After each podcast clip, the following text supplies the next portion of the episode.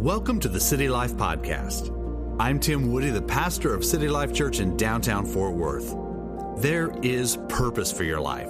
There's a destiny you have yet to walk into, and there is hope regardless of what you're facing today. I encourage you to open your heart now to what God will be speaking to you over these next few minutes. Amen. Thank you so much. I'm excited to get into God's Word today. Uh, I'm very excited to share with you God's Word. Now, there there is this weird factor, and I just have to warn you guys about this. This isn't something that I, I like, uh, it's, it's just a thing, and you've just got to know this about me. This is strange, I know, but it's real. If the temperature is above a certain temperature level on the platform, my glasses fog up automatically. If you ever see me take my glasses off, that means I can't see anymore. But if I take them off, I'm lost. I, I mean, I'm lost. I know you feel free to pray for me, my eyes to be healed, so I don't have to wear glasses anymore, but I get lost. And so this morning, something happened to our A C up here, and uh, and I we just fixed it just now, but my glasses, when I was up here, just went totally fogged up. So if that happens again, will you guys just bear with me and all that, and, and uh, just, just let me take my glasses? Is that cool? That's all right. So you get to see one of my many fatal flaws. But again, thank you uh, for sharing about next Sunday, Mother's Day. It is going to be a fantastic day. A little bit of surprise. Rebecca, my wife Rebecca, and my son Ian are going to be tag teaming with me for the sermon for Mother's Day next Sunday. So I can't wait for that. It's going to be a lot of fun. And, uh, and again, every woman who's here, every single woman is going to receive special honor, special gifts, and it's going to be uh, it's going to be a fantastic day. Well, get your Bibles open to Matthew chapter number five, verse thirteen, Matthew five thirteen, and get your place there and hold it there. Uh, just while you're looking that up, I want to let you know that my Tim at twelve continues every Wednesday. Uh, I'm in kind of a mega series right now, which is based upon a lot of questions that you guys sent in. I gave you three topics, and uh, and those topics were uh, ask me questions about the supernatural, about uh, prophecy, and about the uh, the end times. And so I received a lot of questions on that, and and so I'm beginning to answer a new question starting this Wednesday.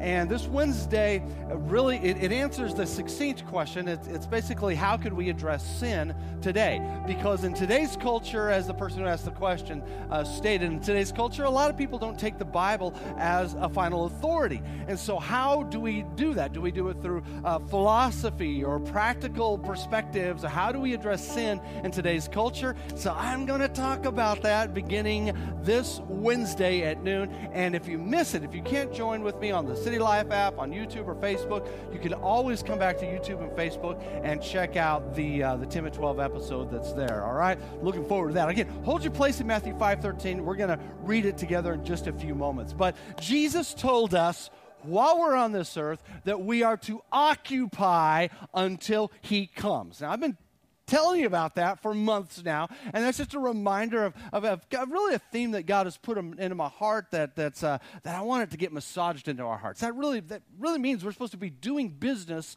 for Jesus while we're here, uh, and and and the truth is we're going to have rewards in eternity based upon how and to the what measure we actually did business for Jesus while we were on this earth. So, I mean, you're here for a reason. You're not just here to take up space, earn a living, you know, raise a family, have fun, die, and go to heaven. That's not what it's all about. That's actually a really shallow way to live.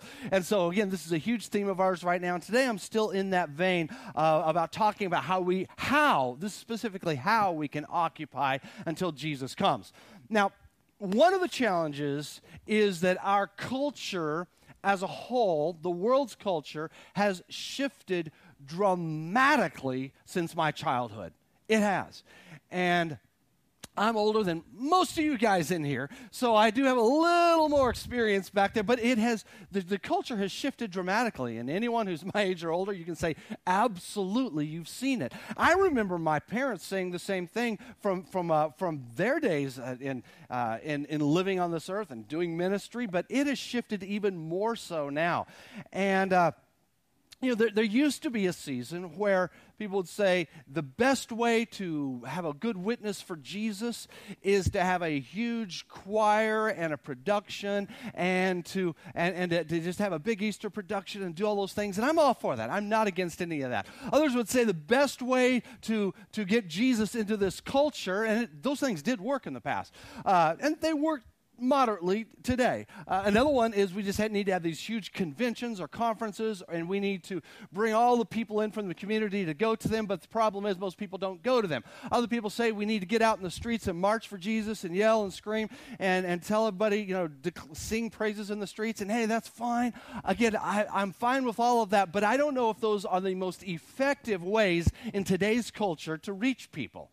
All right, and, and, and I'm going to challenge you with something today. I'm going to challenge it because I think the most eloquent way to display the power of a risen Savior in our lives is a group of people, a group of redeemed people bought by the blood of Jesus whose lives are so radically different from the culture, so opposite of the culture of decay around us, that people would look at you and look at us, really, and say, obviously something really did happen two thousand years ago because of the way that you live and because of the way that you are and because of how you act and walk and talk and the things that you do.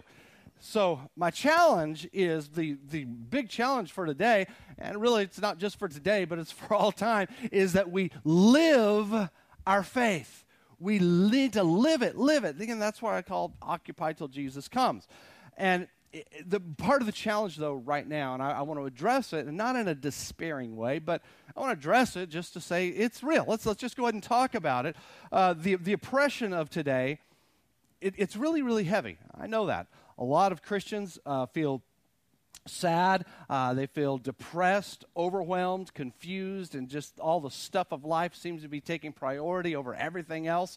Uh, and, and in many cases, a lot of believers just simply feel that Christianity is losing ground in America, yet at the same time, we're all still holding fast to our beliefs. We know what we believe in. We're holding fast to them. I mean, we believe and we know that Jesus Christ is the Lord of heaven. We believe and we know that God cares about everything that happens on this earth. We we get that. We know that. We believe that. So, but the, the, those principles, there goes my voice. Like, like I, my voice is changing again. But those principles that we believe in, for some reason, they don't seem to transcend into the culture because of this ever-increasing, what I call post-Christian culture in our world. And uh, the truth is, is, if you are a culturally engaged Christian, if, if you are, if you're out there in the culture, you know what I'm talking about. You feel this tension on the job. You feel it in the city. You feel it uh, in politics. You feel it in simple conversations with people. And and in our culture of today, people will say, well, yeah, your, your personal faith is welcome. That's okay. You can, but but when you begin to express your convictions or declare ideas about truth in any type of a public setting, what tends to happen in today's world is you will be considered uncouth.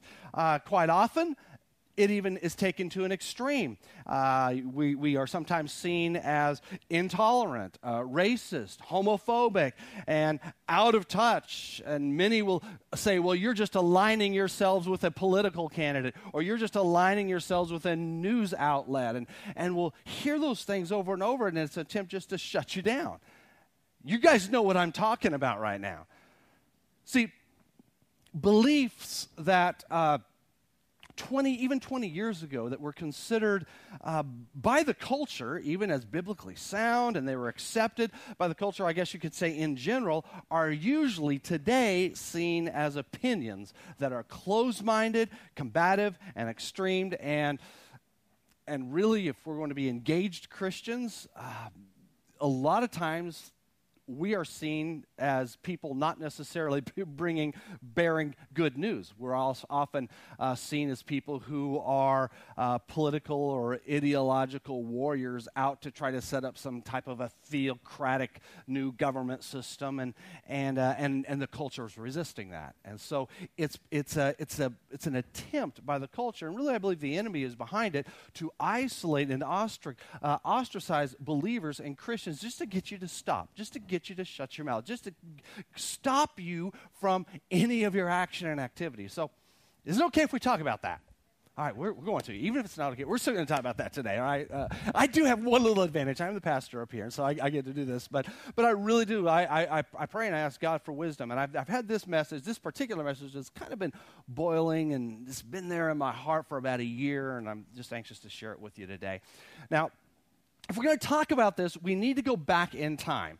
And many of you know I, I love Christian history, and we, if we go back in time to uh, the first century A D when Jesus Christ was walking on the earth, this is before Christianity was launched. If you were to go back into ancient Israel, you would have found some interesting uh, issues that were happening. In fact, the truth is what we see in the New Testament is more like the culture of today than ever before. In fact, I believe that when you start reading Matthew, Mark, Luke, and John, but especially get into Acts and the rest of the of the New Testament, you're going to see a lot of echoes of what's really happening in today's culture, making the scriptures more relevant today than they ever have been in the past. And for me, I'm happy about that. Now, but it's it's it's also a very challenging time. So when you look at what was in the first uh, four books of the New Testament, Matthew, Mark, Luke, and John, we call those the four Gospels. Jesus is is, is here, and and uh, and and he is seen by many as just a good man or a good teacher, a preacher. Some saw him as the Messiah, but uh, but but as he was walking around ancient Israel, uh, you have to understand the heavy hand of Rome was upon Israel at that time. I mean, it was heavy. It was intense. And the Jews of that time, they were wrestling with a lot. Now, I know that today, we a lot of times we look back and we look at the different sects of Jews and say, well, this particular group or that particular group, they, they were just clueless. I would never act like that. How foolish, how ridiculous. But basically, those four groups are very clearly reflected in today's culture as well, which I want to draw a nice little parallel here for you today. See, because they were wrestling under the dominance of this Roman culture, and the Roman culture was one of, of, of decadence. It was one of bloodshed and violence. It was one of political uh, oppression, and, and, and, and, and literally they lived out blatant paganism, and it was okay, and it was good in their culture, and so the Jews, they, they, they were fighting against it. So really what happened is education here. The people of Jesus' time were really basically broken into four different sects, really five, but, but I would say there were there were four uh, four sects, that's S E C T S, all right? Four sects of uh, of of your of your your Jewish people who were, I guess you would call them the activists. And I want to give give you an example of those four, because we see them in today's culture as well. The first of all were the Sadducees. The Sadducees, what they did is they made deals with the Romans. Uh, they worked with them. They wanted power, and they wanted influence and control, and so they kind of worked deals with them. They Their lives were kind of a watered-down version of Judaism, and it was very popular at that time because it was a way to get along with everybody and and, and to have your foot in the door just about everything. But, but what they did is they sold themselves out to the oppressing empire, and they accommodated it. And I guess you could say probably the pre-conversion Matthew, the guy who actually wrote the first book of the New Testament, he was probably in that camp right there. Now, most Christians, or, or there are some Christians who are like Sadducees today, and, and most of them, what they, they do is they live in the world, and they live of the world, and they accommodate the ungodly culture, and they're just right there in the middle of it because it's going to give them status and position. It's going to allow them to do their thing, and they don't have to feel bad about it. And so there are entire movements that are based upon that in Christianity today. Okay, that's one. Now here's a second one, and the second one is the Pharisees. The Pharisees were very different than the Sadducees. The Pharisees were basically separatists. Uh, they functioned, I guess you could say, as the uh, the, the spiritual, cultural police. Uh, they were out there fighting hard against immorality and against faithlessness, and they were and they would take their they would take these legalistic stances, and they would take them right into the public square, and they were strong and firm about it. And you know, within the group of, of Jewish believers as well, their their voices were often seen as very harsh, because they were they were vocal and they were harsh. And uh, and before coming to Jesus Christ, the Apostle Paul was actually one of those. Uh, some believers in today's world are like Pharisees today. Uh, they're legalists who just actually pride themselves in uh, their own self-righteousness, and they put that self-righteousness out into the culture, and they put it into the church as well. So there's a second group. Now, there's a third group of what I would call the activist um, Jewish people at the time of Christ. And the third group was called the Essenes. Now, the Essenes, they were so appalled at the ungodliness of the culture, they removed themselves from the city. Now, I know none of you guys are that way because you're here in the middle of the city, but they literally removed themselves from the city. They would live rural. They would get as far away from the godlessness as possible. They would live in the wilderness if they had to. It was, it was uh, in many cases, a way of, of escaping the paganism. And and John the Baptist actually had some of the uh, elements of the Essenes even in his ministry, although he did acknowledge Jesus Christ, but he was way out there. And so, but some Christians today are like the Essenes, where they, uh, Christians who just want to isolate themselves, they want to remain holy, and they want to remain separate from everything else to create their own uh, holy culture away from the cities, away from the other people, where the other people are. Okay, now there's a fourth category of uh, of the the activists for Judaism back then. And the fourth category is called the Zealots. Now, the Zealots, they were very passionate about the political end of things. And they were so angry about the Roman occupation and then forcing the Roman ways on the Jewish people that they uh, they believed that that they had a God-ordained right to uh, to use violence to whatever political uh, extreme or political ideology they wanted to fight against. And they actually did. Uh, they they would... They had to be ready at any point to take up arms and start a holy war. In fact, there was one of Jesus' disciples who was this way. It was Peter, and he got real excited when Jesus said at the Last Supper, okay, and if you don't have a sword, be sure and get one. Peter's like, yeah, now's my time. And you know, he's out there in the garden, and someone tries to arrest Jesus, and he takes the sword out, tries to chop the guy's head off. He moves, slices off his ear. Okay, now that is a zealot. That is an example of this because, because these people were ready to fight against the government. And, um, and, and in today's culture, well, we see the same thing. We see some who uh, who will elevate a particular uh, political ideology almost as high as their own religion, in some cases above their own religion, and set up politicians as mm, mini messiahs, and they're not. So, okay, now think about those four different categories. And as I mentioned those four different categories, you were probably thinking, I can kind of associate with one or, one or more of those. And, and I think every one of us, if you really look at them, you can say, you know, I can identify with various elements in each one of those. But, but and, and I, I've tried to think about this. If I were back then, where would I have landed? Where would I, which one of those groups would I have landed in? Because I would definitely have been an activist for the faith, but I'm not quite sure which one I would have landed in. I'm glad I don't have to make that decision today. But now there was a fifth group. There was a fifth group, and this was the rest of the people. And these were what I would call the fearful and the powerless. The fearful and the powerless, they hid their faith. Uh, they, they just kind of would go with the flow. They wanted to survive. They didn't want to make waves. And in all honesty, most of today's people who call themselves Christian believers fall into this category in our nation. Uh, they, they believe Jesus in their hearts. They try to be good people, but that's where it ends. Now, I'll be honest with you, I am not in that category. I don't, I don't believe that that's a, a, an adequate expression of our faith. And I know that as a result of that, I am in the minority, but that's okay with me.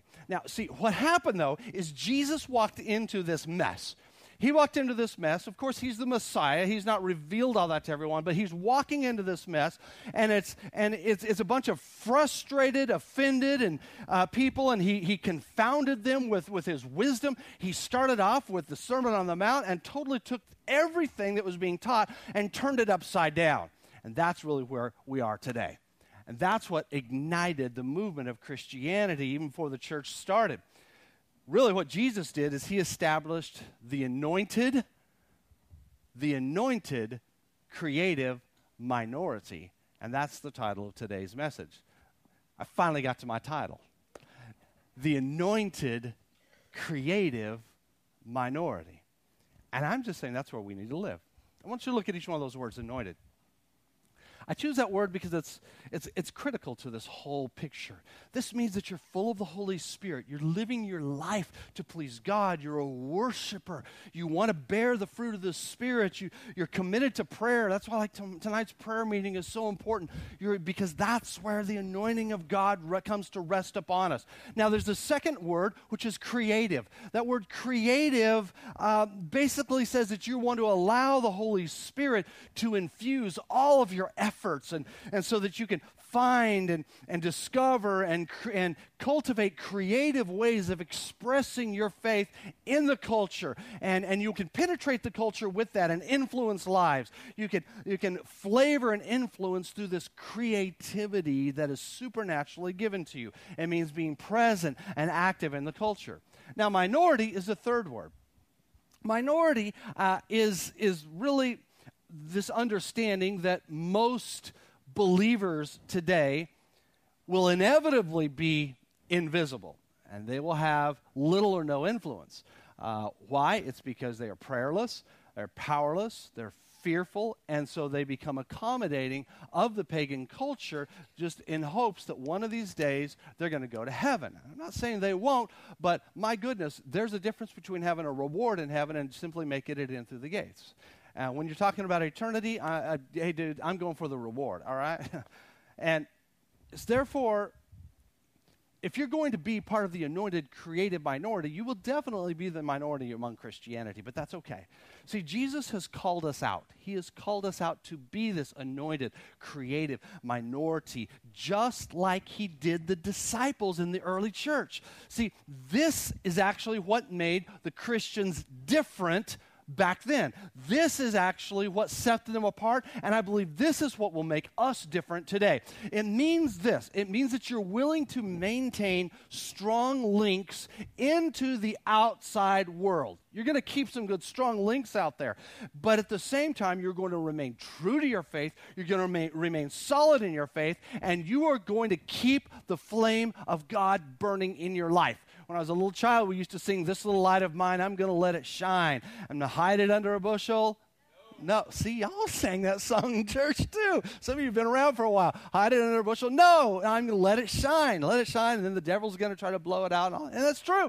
But but I, I and I sure I have a little candle, but I want I want to have a torch. I want to take that into the world. I want to allow God's fire that is in me to transform lives outside of this room and to influence the culture that we live in. And I want that to be for you as well.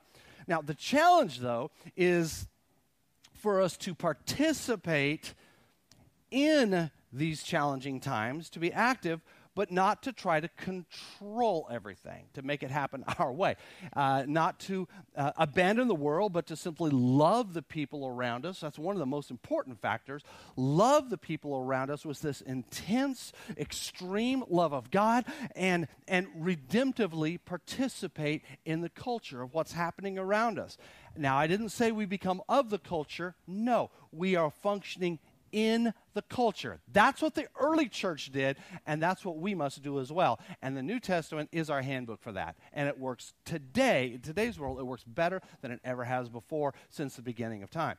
Now, here's one of the little, here's a nice little factoid. You've probably heard me say this before, but in this neighborhood, downtown Fort Worth, this is the most, uh, this is actually the most densely populated neighborhood in Tarrant County. Welcome. You're here. Some of you live here. Then you know that. This is the most densely populated uh, neighborhood in all of uh, in all of Tarrant County. But within this neighborhood, it is estimated that somewhere between one to two percent, only between one to two percent, go to church maybe once a month at most. Did you catch that? Hear, hear, hear me again.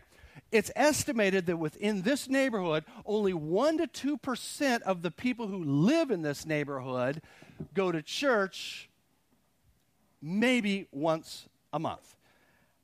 Therefore, we're in the middle of the most unchurched, one of the most unchurched neighborhoods in all of Texas, right here.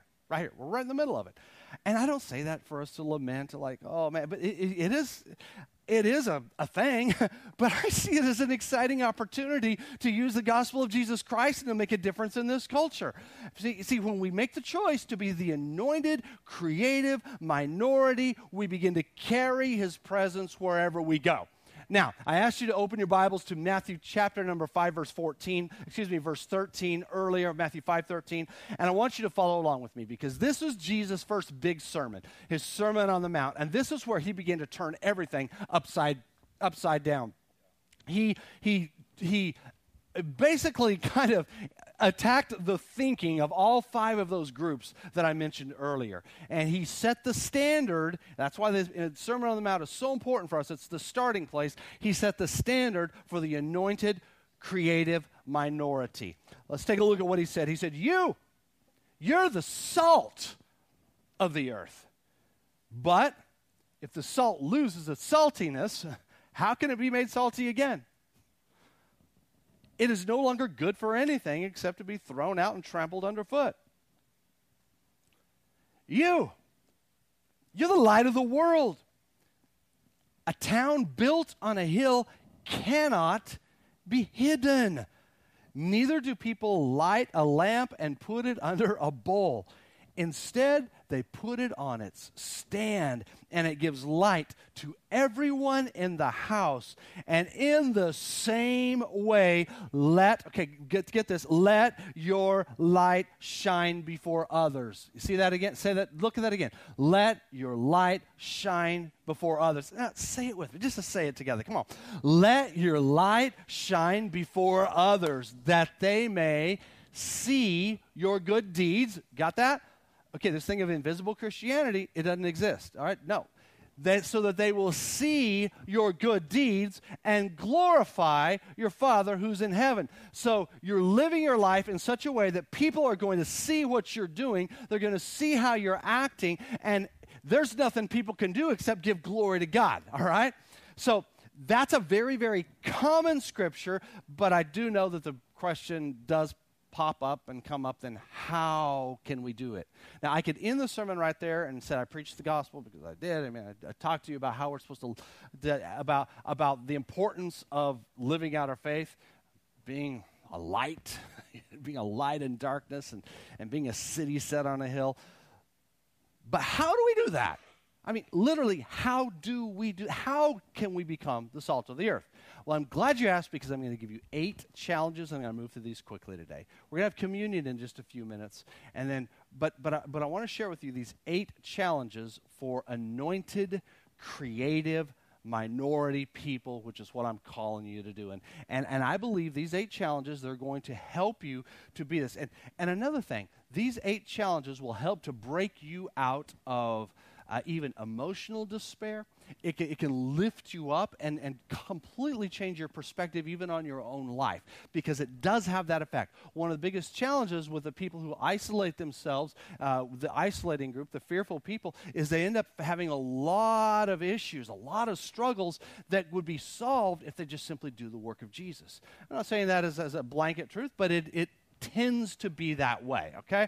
So so uh, there, there are so many believers, again, that, who feel sad, they feel oppressed, they're confused, and they feel hopeless because of the post-Christian culture that we're living in and the decay they're seeing around them, so, so they hide out. But we're not going to hide out. We're not going to do that. I'm going to challenge you to write these eight things down. Write them down because at the end, I'm going to ask you to go back and identify one or two that God is speaking to you personally to begin to initiate in your life. Or if you've got all eight rolling, then there's one or two of these that you're just going to, you're going to turn the flame up on. You're going to, you're going to amp it up. Okay, here we go. Number one, be full of the Holy Spirit. Be full of the Holy Spirit.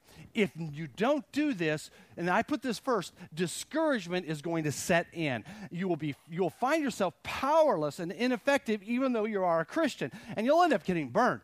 I mean, forty days after Jesus had given the disciples their salvation experience, he said, okay, now I want you guys to go to Jerusalem. I'm going to go to heaven. I'm going to be gone.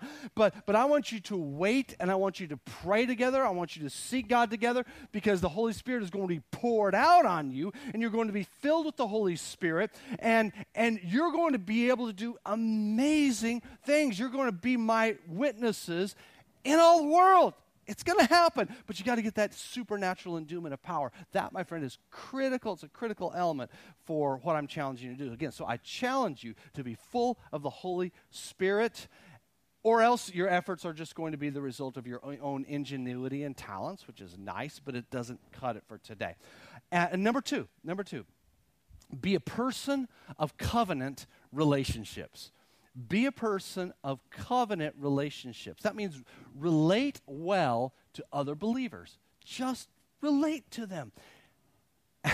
And especially the other believers that you don't agree with everything about their theology.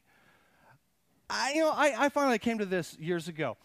Do you believe in the blood of Jesus? Do you believe in the sacrifice of Christ? Do you believe that, that, that God sent his son into this world to redeem all mankind, and it's only through Jesus that, that you can be saved and rescued? Well, yeah. Good. You're my brother in Christ. Well, yeah, but I also believe that you can't eat veggies on Tuesdays. Well, then I'm not going to be your friend anymore because that's weird. You know, there, there's so much of Christianity that's like that today. My friends, I say this again because it's it's a recurring issue because it's brought up to me quite a bit. But a lot of these, there's so many of these self-proclaimed YouTube preachers that are out there. They're not accountable to anyone, and they're making a scene, and they're causing division in the body of Christ, saying, aha, I caught someone else who said a wrong word while they were preaching. Now we know who they really are.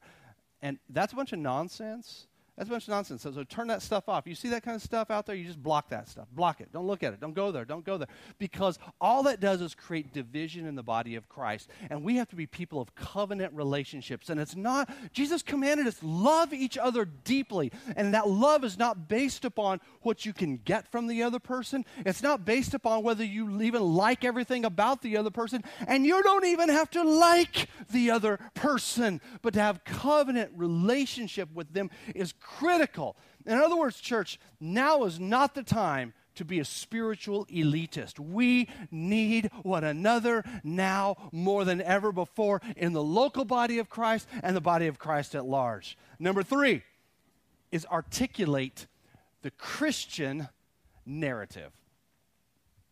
Now, most people, most Christians are guilty of only sharing part of the Christian narrative. Uh... And and many of our people, when they, they hear that, they're like, okay, so so I can get saved. Like, well, I've, I'm okay. I've, I'm I'm fine. That is the response a lot of people have given. I've, I've had people tell me that, and that's only part of the Christian narrative. And I think we need to become very good at sharing the broader Christian narrative. We need to say the full Christian narrative. Now, here, and which is the story of the Bible. Now, I'm not expecting you to quote the Bible. You don't even have to know all the Bible. But but uh, but there is this, what I would call half of the story, that looks like something like this. Uh, sin came. And uh, that's where Adam and Eve, they uh, they uh, uh, jump to that next screen. Okay, good. That's the half story, which is sin came. Sin arrived on the scene, and Adam and Eve, they sinned, which is all, this is all truth. Uh, but then Jesus came, and he forgives. Jesus was the second Adam. He came, and he sacrificed his life. He was forgiven. And therefore, because of that, we all get to go to heaven, and we, we are saved, and we get to go to heaven.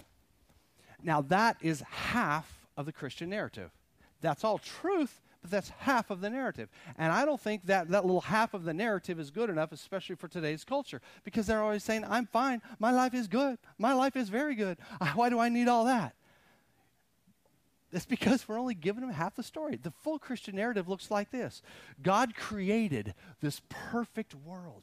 There was this wonderful, perfect, read about it. And look in your Bible in Genesis chapter one, Genesis chapter two. Oh my goodness, it is this amazing, perfect world that God set up and he established and he created. It was wonderful. But then the truth is there was the fall of man. And they sinned. Adam and Eve sinned, and they, they really brought sin into the entire lineage of mankind. And we're stuck with that issue today. But then Jesus Christ came, which is redemption. He came, and he bought us back. And he was a sinless sacrifice so that we can make the choice to engage that, and we can be set free. And so we then, there is going to be a day, we're not there yet physically. Spiritually, we were redeemed. But but but physically, even the, the physical way, because we're man was originally designed to live forever, okay? That that was the original plan. Uh, the world was was originally beautiful. I mean, there were no storms. There were no there were no thorns. I mean, there were no there were no chiggers. So, but back then it was it was so wonderful. But everything got messed up because sin entered in. And uh, but the beauty of it is God restores everything. He's eventually going to restore you to a perfect body that's going to live forever the way it was originally designed.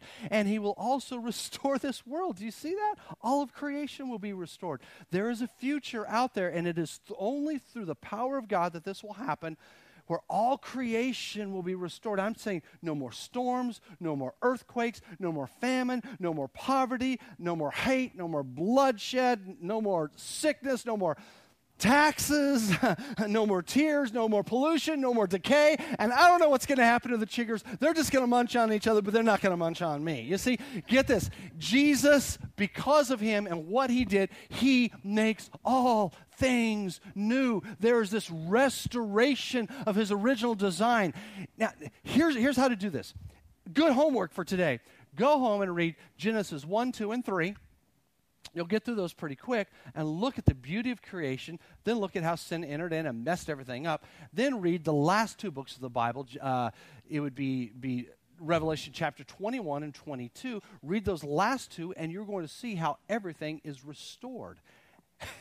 That's the story. That's the broader story of the Christian narrative. So I challenge you, be able to articulate the story, the Christian narrative. Number four is to be a person of moral restraint. Be a person of moral restraint.